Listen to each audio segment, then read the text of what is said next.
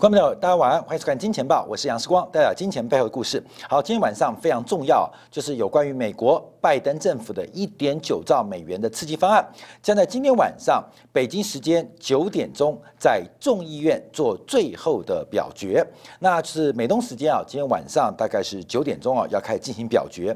那因为众议院目前有民主党的绝对多数的优势，所以一点九兆的满这个美元的刺激方案将应该可以顺利。已通过，那一通过之后啊，将在这个周末由白宫美国总统拜登来签署生效，这将是史上第二大的刺激方案。那预估啊，将一次性发给绝大多数的美国人高达一千四百块的美金的一个补贴啊，现金的补贴。另外包括了延长失业的救济金，还有包括新冠肺炎的疫苗跟检验的费用，还有包括联邦政府跟地方政府的相关。人事的，还有这个行政的支出的补贴，都将会在这边来一次性的发放。所以一点九兆美元，但是大家已知的一个消息，在今天晚上将会确认通过。所以今天要特别关注，特别关注，礼拜一美国道琼指数创下新高，最高点来到三万两千一百四十八点。昨天晚上美国股市以道琼指数为例，再度创下历史新高。但它仅仅创高两点，在三万两千一百五十点，所以为什么要看连报两天的最高点呢？就是这个是利多实现跟利多确认，那市场上的多跟空是利多齐涨还是利多出境，这是我们特别做观察的，包括了美元，包括了大家关心的美国债务，包括了贵金属。包括了石油，所有跟这一点九兆美元，不管是直接有关跟间接广义有关的价格指数，都会在今天晚上成为一个非常重要的观察点。那做多的停损还是做空的停损，做多的停利跟做空的停利，就会从这个标志性的关键的法案通过之后，出现非常重要的。参考依据，听完没有？特别来做一个追踪跟留意。那美国道琼指数的高点啊，期货高点也在三万两千一百点左右。昨天晚上在三万两千一百一十三点啊，也是礼拜一、礼拜二连续两天在这边进行震荡。那美国股市啊就出现了两个上影线啊，这个上影线的发展我们要特别做观察。好，那我们看到美国股市这几天科技股开始反弹，包括了加密货币等等，特斯拉都出现了一个熊市的。报复性的反弹动作，那主要的原因就是全球公债利率终于出现了拉回跟下滑。我们先把这个焦点拉到欧洲，我们再回来看到美国。欧洲央行公布了一个很重要的数据，就是为了因应全球公债价格的大跌，价公债价格跟殖利率是反相关的。那为了因应全球公债价格的大跌，包括了欧洲的公债，欧洲央行在上礼拜。加大了所谓的 QE 计划，那欧洲它基本上叫 PEPP 啊，就是这个呃紧急购债计划的一个规模。过去平均每周是一百八十亿的欧元，过去每周是一百八十亿的欧元。可是我们知道，其实欧洲央行啊，基本上正在缓步缩小它的 QE 规模。所以从去年底到现在啊，其实一百八十亿的欧元就是过去的长期平均值，其实几乎每周。欧洲央行都没有买到足够的规模跟足够的金额，可在上一周，上一周欧洲央行为了拯救债市，大手的进行了欧洲国债的购买发展。那当周购买的高达一百八十二亿美元，超过了前周一百六十九亿的哦，对不起，欧元啊，超过一百八十二亿的欧元，超过前周的一百六十九亿欧元。那这个金额，这个金额还要包含一个。到期赎回的这个数量，所以欧洲央行开始出手干预欧洲的国债市场。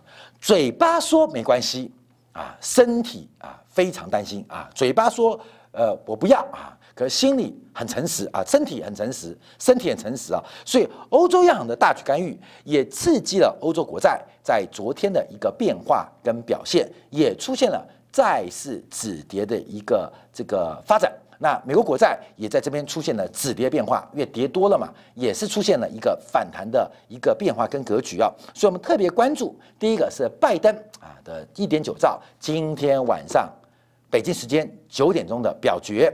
那另外的，等一下马上就要表决了。那另外就是欧洲央行开始出手干预债市，会有什么样的变化跟发展？好，后面我们要特别关注啊，因为这个市场会反弹，主要大家知道是昨天晚上美国十年期的国债，包含前一天。礼拜二、礼拜一都出现了一个债券的反弹，利率的回撤，利率的回撤。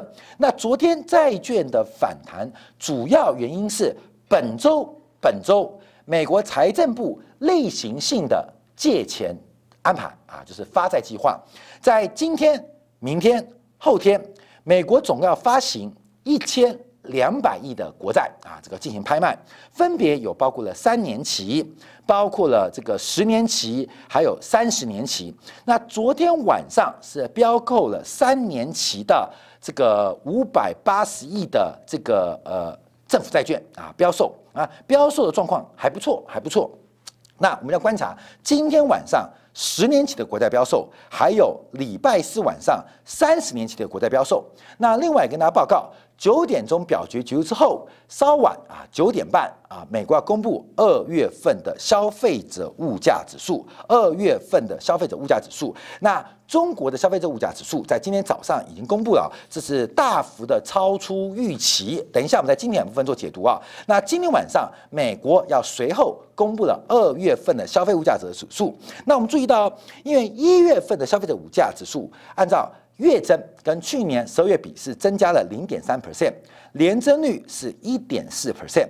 那从这个二月份，因为出现寒冷冬天嘛，那个德州不是暴风雪嘛，所以电价跟油价的大幅走高。今天晚上美国的消费者物价指数应该会比一月份年增率一点四 percent 进一步扩大。那到底会扩大多少？所以今天晚上等一下看完《金钱报》之后，哎，不要休息，不要睡觉。一个是表决的一个过程，另外是美国即将公布 CPI 的一个重要的数据跟发展啊。今天晚上同步要消化几个重大的事件跟一个消息面。好，那么再讲回国债啊，国债昨天价格反弹，利率走低，主要是因为三年期五百八十亿的短期国债拍卖的价格终于。啊，解除投资人的担心，和缓目前债市恐慌的气氛。那我们看昨天晚上标售啊，这个得标利率是百分之零点三五五，虽然比上个月的百分之零点一九翻了一倍啊，翻了一倍，可是至少投标倍数是出现了明显回温，也就是继二月二十五美国国债拍卖几乎失败的一个恐怖的。这个打击啊，这时候再次成大跌，就是上个月二月二十五号。那昨天晚上的拍卖，基本上看到市场上对于美国三年期、三年期国债的这个需求啊，是出现了恢复啊，出现了恢复，而且这个需求的这个程度，我们以投标变数做观察啊，是创下了二零一八年六月以来的最高水平。但我们跟大家报告哦，过去两个月，美国国债以七年期做一个分水岭。不管是两年期、三年期、五年期，其实需求都不错。就是标债的时候，其实投资人呐，或是机构人呐，或外国央行，其实有蛮高兴趣的。可是七年期以上，基本上不管是外国央行，还是机构投资人，甚至一边的散户，基本上没兴趣。所以昨天晚上三年期国债能够顺利销售一空，基本上这是预期之中。最重要是今天晚上的十年期国债跟明天晚上的超长天期三十年期的国债，它的拍卖过程，因为大家对于二月二十号的这个国债七年期拍卖失败是非常非常恐怖。我们之前有做过专题啊，因为二月二十号整个拍卖其实基本上是不足额了啊，从结果论就知道，基本上是用承销商，就是所谓的摩根啊、高盛啊这种一级交易商。被迫啊，全部承接啊，他们是肇事商，所以没办法，你们不要的，他走通吃，因为他是承销包销嘛，所以有点的味道。他当然不是呃这个完全的包销，就承销商、一级交易商，所以只好吃货，被迫硬吃。所以当市场上哗然，包括了这一级交易商内部都非常惊讶，怎么会吃进那么多国债？没有办法。规定啊，被迫所吃进。那今天晚上就很刺激，因为十年期国债会被再度发生一次。到底目前国债价格大幅走低之后，走低之后价格走低，基本上会被提高对于债券啊需求者的诱因啊，价格变低了嘛啊，价格走的蛮低啊，跌了好几个 percent 啊，所以基本上价格走低啊，似乎有没有机会？刺激。投资人的拍卖的意愿啊，这是我们做一个观察的。好，另外我们在观察昨天晚上拍卖啊，啊，这个第一个间接投标者的比例啊，基本上我们可以做关注，因为这代表外国央行的变化是创下近一年以来的新高，一年新高哦，这感觉是利多。可是我们这消息要整合哦，美国国债有分成短天期、中天期跟长天期的拍卖。现在很明显，间接投标者，我们一般指的就是海外的央行、外国央行啊，包括中国啊，包括日本，包括了像台湾地区，包括了香港啊，包括了呃卢森堡，包括了阿拉伯国家。现在很明显见到外国央行跟外国机构投资人对于。长天期已经没有兴趣，但对于短天期的美国国债仍然有需求，有需求。这种需求跟兴趣主要来自于美国国债是一个非常重要的资产，它是一个很重要的信用基础的一个资产，所以对于美国国债本身有一个这个杠杆跟呃压舱石啊资产。附代表压舱石的一个作用，可是在这个美国国家当中，大家找短天期的，不要长天期的。所以我们会看到一个重点，关键要特别做一个留意，因为短债需求很 OK，长债需求不乐观。那我们要分成两个面向。过去美国跟全球的关系是美国作为一个呃全球货币的储备呃发行，所以在经常账当中是大量的赤字。啊，就一般来讲的利差，大量的输出美元，透过物物交换、货品跟服务交换过程当中，出现了啊贸易的逆差。那贸易逆差进的比出的来的多，但钱就会出的比进来的少。透过贸易账，透过经常账的关系，扮演一个杠杆最终消费者的角色，同时逆差的扩大。就等于美元流动性的增加啊，后面应该听得懂啊，这个增加。好，那我们把结构做观察，因为现在我们刚提到短债的需求 OK，长债的需求没有。那什么原因？第一个，像拜登政府，包括这个川普任内啊，这个基本上啊，使得这个全球的供应链打乱啊，要准备重组，所以传统的商品逆差受到全球供应链重组的关系，前景不明。传统的商品。跟服务的贸易关系，美国是逆差，可是因为全球供应链重组的关系，前景不明。到底日本长期的顺差，中国长期的顺差是持续扩大，还是会出现缩小？这跟供应链重组密切有关。所以现在我们可以解读，因为长期的贸易关系受到美国单方跟西方国家跟东方大国的关系呃变化。出现了重组发展，所以对于未来从贸易得来的现金流量出现了重新的估计跟预期，这直接影响到大家继续购买美债的意愿啊。后面就是美国举债跟你买东西，钱交给你，那你的钱再回存啊，回存或再借回给美国，这是全球的资金流动的关系。所以这个资金流的断裂其实非常明显，因为供应链打破。贸易关系就打破，贸易关系打破，传统的这个资金借贷关系也跟打破。为什么？因为资金借贷，为什么中国是美国最大的这个外债的呃这个外国持有者？因为中国对美国有最大的贸易顺差嘛。为什么日本对美国是第二大的这个外债持有国？因为日本对美国也长期的顺差嘛。所以这个关系一旦重组打破，全部都变成不可知啊，不可知。那现在要特别关注，要讲投资了。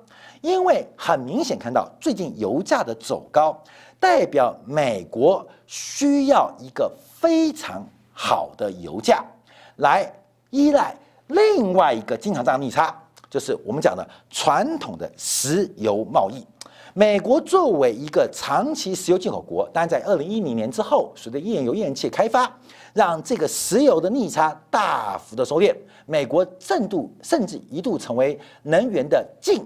出口国啊，进出口国，那这个石油的贸易逆差消失了，也使得阿拉伯国家累积外汇的过程中出现了一些方向上的转变啊，累积外汇不能从美国来了，可能从东亚各国、呃东方大国得到啊，基本上就出现改变。可是现在美国这个在贸易关系当中的改变，引发了借贷关系的改变。所以美债的需求，假如我们以外部啊海外投资人需求当中又重新回来依赖阿拉伯国家，关键什么意思？石油的上涨，它不从来不是一个供需关系。石油的上涨也不单单是地缘政治的关系。石油的上涨基本上跟美元的国际储备地位是直接捆绑。我们都讲过很多，一九七一年尼克森脱离了金本位之后，美元第一个时间是抓住跟沙特阿拉伯的这个呃安全的互换跟这个借贷的保证。让美元透过石油这个实体的工业最重要原料的交易跟贸易成为一个全球地位，所以石油价格能够维持相对的高点，甚至更高，基本上跟供需没有关系。我们可以这样讲，跟地缘政治有点关系。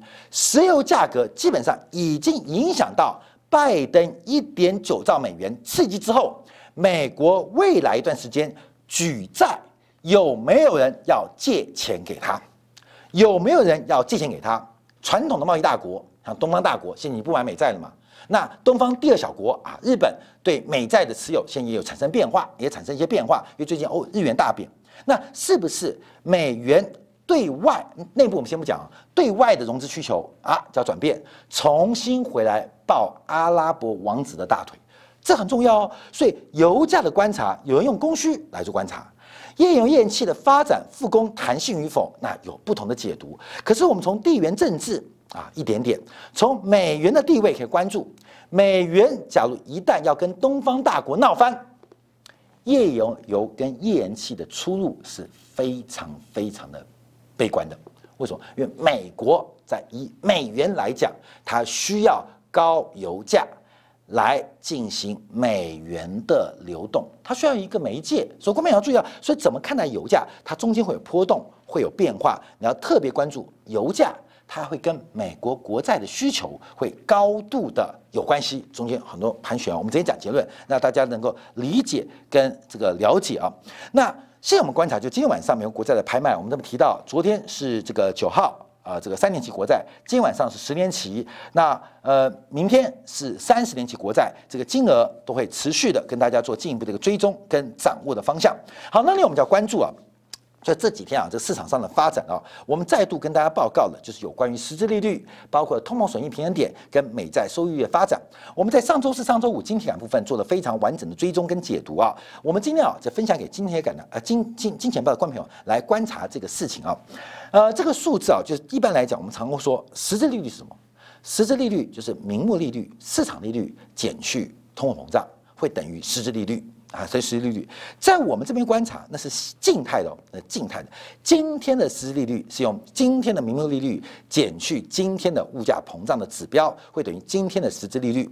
可是金融市场中要是做未来的价格发现，所以我们提供的一个观察是，分别是名目利率跟抗通膨债券 TIPS 的利率，还有通货膨胀的损益点来进行置换。这三个指标，我们节目常提到，这是恒等式，所以可以把名目利率留在边，把实质利率搬过来，就等于通膨减实利率的名目利率，大家懂吗？你懂吗？那实际利率搬过来，通膨搬过去，实质利率就等于名目利率减通膨啊。关键这个很重要，要做了解。但这是基础的常识，在经济分析、宏观分析的知识，你要注意到这三个指标它都有置换的空间，那并不是随便换，而是每换它的指标。它的意义就会不同，它会从一个静态的通货膨胀、静态的实质利率跟静态名目利率三者的关系，变成动态带有价格预期的味道。那怎么发生价格预期？大家要通过市场的交易啊，交易员、投资人用他的真金白银做交换啊，做交换才能确认啊，这个市场上是有什么样发生的预期。所以，关明这个公式我们常用，可是每一次的内涵不太一样。好，我们先解读啊，有一个叫做这个通胀预期，通胀预期，这个通胀预期是怎么来的啊？不是我们经济学家投票啊，有人认为二点三啊，有人认为二点一，平均二点二，不是这个通货膨胀的预期，其实是用交易员透过了宏观的模型来进行分析，透过分析的结果在市场上进行交易形成出来的，所以这个预期的通胀在专业当中叫做通膨损益。平衡点通膨损益平衡点，看到没有？从通膨这个损益的平衡点来看到上上对于未来通货膨胀的预期。啊，懂意哦，所以预通胀预期怎么来的？通胀预期在上交易当中有个通货膨胀损益平衡点，一个点啊，这点是交易出来交易出来的，怎么交易出来的？各位怎么交易出来？我们再跟大家报告，一个是美国国债的名目利率，另外是美国政府有另外发行的抗通货膨胀债券。那什么叫做抗通货膨胀债券？就是票面利率不变，但本金向你借钱的本金。会随着消费者物价指数 CPI 的增或减跟进调整，所以抗通膨债券基本上是保护债权人购买力的一种啊债券商品。所以呃，通货膨胀百分之二啊，本金从一百块变一百零二块啊，那票面利率不变，所以你的你的利息收入也会随着本金增加而增加。那通货紧缩，你的票面利率不变，本金会减少。那第一个啊，钱变少了；第二个，你的利息收入会随着通货紧缩，会随着变本呃这个本金减少，票面利率利率不变，而跟着减少。所以，抗通膨债券是一个对于通货膨胀有对冲发展的一种债券商品，总发行量大概有一点六兆的美金，规模是非常大的。那我们要回来讲，什么叫做预期通膨率啊？各位一定要了解啊，这市场上最近债市风暴。你看，我们从收视率观察啊，就大家开始关心这个问题啊。那这个东西啊，我们容易走一步，让大家了解什么叫做预期通胀率。各位，什么叫预期通胀率？通膨怎么能够预期？那跟十年通膨损益平衡点是怎么来的？好，各位，我们做一个解读哦，你要听懂哦。就是市场有个利率，就是美国国债十年期利率，现在昨天晚上是一点五四 percent，一点五四 percent。那这个预期通胀率是怎么出现的？就跟 TIPS。有跟 CPI 捆绑的抗通膨债券有关，抗通膨债有关，所以什么叫做通货膨胀损益平衡点？今天你不去标购或借美国传统国债，买美国传统国债，而去买抗通膨债券，你的着眼一定是因为消费者物价指数，也就是 CPI 的变化会进行本金的改变。关没关注？百分之二。呃，你借给美国一百块，他会通知你，现在我要还你一百零二块，不是利息哦，本金哦。通膨胀百分之十，本来借他一百块，美国政府会通知你，现在我欠你一百一。通膨胀百分之百，你借他一百块，美国政府告诉你，哦，我现在要还你两百块，国民懂意思了吗？所以这边会出现一个很重要的数据，在市场交易当中可以切割开来。名目利率就刚刚讲的三年期国债，今天晚上十年期国债，明天三十年期国债，它是一个单独独立的市场。啊，美俄国债是个独立市场，三年期、十年期、三十年期，因为期限的关系，本身在时间当中，资产负债表也是独立的。好，我们先不管期限关系，美国国债是一个市场，抗通膨债券是一个市场，在彼此竞争。那怎么做竞争呢？基本上标供抗通膨债的人，为什么用负利率来标购？嗯嗯，这直利率哦，直利率哦，票面利率当然是正的。为什么愿意用一个这个折价去竞争？啊，折价去标购，原因就是预期。虽然我借你一百块，你开给我的支票可能只有九十九、九十八、九十七，可是我知道未来十年的通货膨胀它会越来越高，所以虽然一百块我借你一百块，你只开九十七块、九十六块、九十五块、九十块支票，可是在这个呃借款借贷的合约当中有加了通货膨胀的因子，所以有一天。随着物价走高，我的九十块会变成一百零五，会变成一百零八，会变成一百亿啊！跟传统国债永远一百块不一样啊，一百块不一样啊！关众所以这个变化要注意哦。那交易员的交易，两个市场是独立的哦，独立哦。所以一个是我们讲的传统国债市场。它的呃这个价格的标购跟交易关系买卖关系形成的殖利率，那另外是抗通膨债这个一点七兆、一点六兆规模的市场，他们所交易的过过程，那这中间就变成一个很重要变化。我们看一点五四减负的零点六七，就会等于现在殖利率的二点二一。为什么？为什么？因为买抗通债的抗通膨债券，作为 TIPS 的这个债券市场的交易者，买方跟卖方都会知道。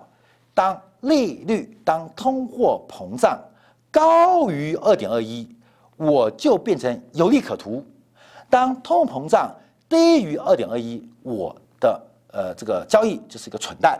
所以二点二一对于买方来讲，只要未来的通货膨胀超过二点二一，我就比传统国债出现了额外利润。我做买方，假如未来的通膨平均低于二点二一，好，注意哦，我们的超交易，我的买进就变很蠢、很愚蠢，因为你去买传统国债就可以了嘛。卖方相反，所以在这个过程当中，我们可以看出来，美国这个一点七兆的一个抗通债市场，在全球外国央行、在全球机构投资人，包括退休基金、包括共同基金、包括私募基金，还有全球的散户，他们怎么交易的？啊，各位，市场的可爱就是有价格发现的功能，所以他们透过价格不断的撮合，不断的撮合，不断撮合，撮出啊零点六七，负的零点六七就是负利率哦，负的值利率，负的值利率跟。名目利率，名目这个名目利率啊，就是就是传统的国债，它们中间差距就是通货膨胀预期啊。我们要注意啊，就是通货膨胀预期就这样算出来的。所以我们要特别关心啊，这个通货膨胀预期到底是多少？你不能只看到国债，你更要看到 TIPS 的价格。你要看到 TIPS 价格，你要观察名目利率，因为它会反映通膨胀的预期。好，这是多久的通货膨胀预期？这是未来十年，未来十年所有市场交易者的共识。就是美国的消费者物价指数，美国的通膨胀会来到百分之二点二一，CPI 平均会来到百分之二点二一。好，这个平均，哎哎哎，还记得美联储主席鲍威尔把美国美联储的政策目标由原来百分之二的通货膨胀目标变成 AIT 平均通胀目标吗？平均通胀目标意思就是百分之二。透过长期的平均值，不看单一百分之二叫收缩，可能是平均百分之二。所以现在市场交易就是市场预期的通膨胀已经高过美联储的目标，大概有零点二一个百分点。所以为什么市场会有紧缩的压力？市场会有担心压力，因为这个指标不是我们作为一个资讯的接受者，美联储也看到整个市场对于通货膨胀的预期已经超过了美联储 AIT 的目标。好，那现在美联储要不要干预？好，美联储要不要干预？我们就要从这个指标做观察。这也是美联储各分行所编制的，一个是圣路易斯分行编制的，一个是芝加哥分行所编制的，都叫做金融压力指数啊。这指数很重要哦。圣路易斯美联储编制的是衡量市场资金的压力程度，它透过十八种以周为单位的数据集合，包括七种利率、六种利差、五种指标啊，组合成一个金融压力指数。这个指数大于零，代表市场的。融资条件是吃紧的，低于零是代表宽松的。那芝加哥的全国金融指这个指数更多，它是用一百零五种经济活动指标形成一个加权移动的平均值，用来衡量美国的货币市场、债券市场、股票市场跟银行市场的流动性风险。这个数字大于零代表紧缩，低于零代表经济的扩张啊，经济的扩张。基本呃紧比较紧张啊，就是呃资金需求大于供给，那低于零对吧？供给大于需求，也就反映经济成长不好。那现在这两个数字啊都低于零，所以观众注意到，美联储在赌一件事情，其实通胀的目标从目前不是经济学家预期，而是所有市场参与者的交易的结果，已经超过美联储的标准了。美联储从平均通胀目标已经可以看到有紧缩。退出 QE 或升息的条件，可是从两个重要分行所回报出来的金融流动性压力指数跟金融状况指数，目前仍低于零，在跟时间赛跑。美联储在跟时间赛跑，为什么？当经济不复苏而物价走高，而美联储不干预，会形成叫做停滞性通膨，就叫做滞胀啊，滞胀啊，滞胀。懂滞胀人就不滞胀。不懂智障人就会成为金融智障啊，后面很重要。那智障的交易就会 I Q 跟你的财富是正相关的嘛，所以智障要了解叫停滞性通货膨胀。所以现在观察美联储在做时间赛跑，为什么鲍威尔讲话那么淡定？不是他淡定，而是他在急急什么？美国的金融状况可能用宽松形容，可更深层的是美国的复苏没有力道。可是另外一边物价的走高压力。正在越来越紧迫，这之间巧妙的关系将会牵动二零二一年全年的市场变化。跟大家分享到这边，好，稍后我们就要解读一下。第一个，前重庆市场黄清凡做出了三大关注、三大观察，认为变了心了就回不来了。另外关注就是今天中国公布的消费者物价指数二月份的，而这个数据大幅超出预期，也揭开了上半年全球通货膨胀的序曲，我们说一下，在经典部分为大家做进一步的分析。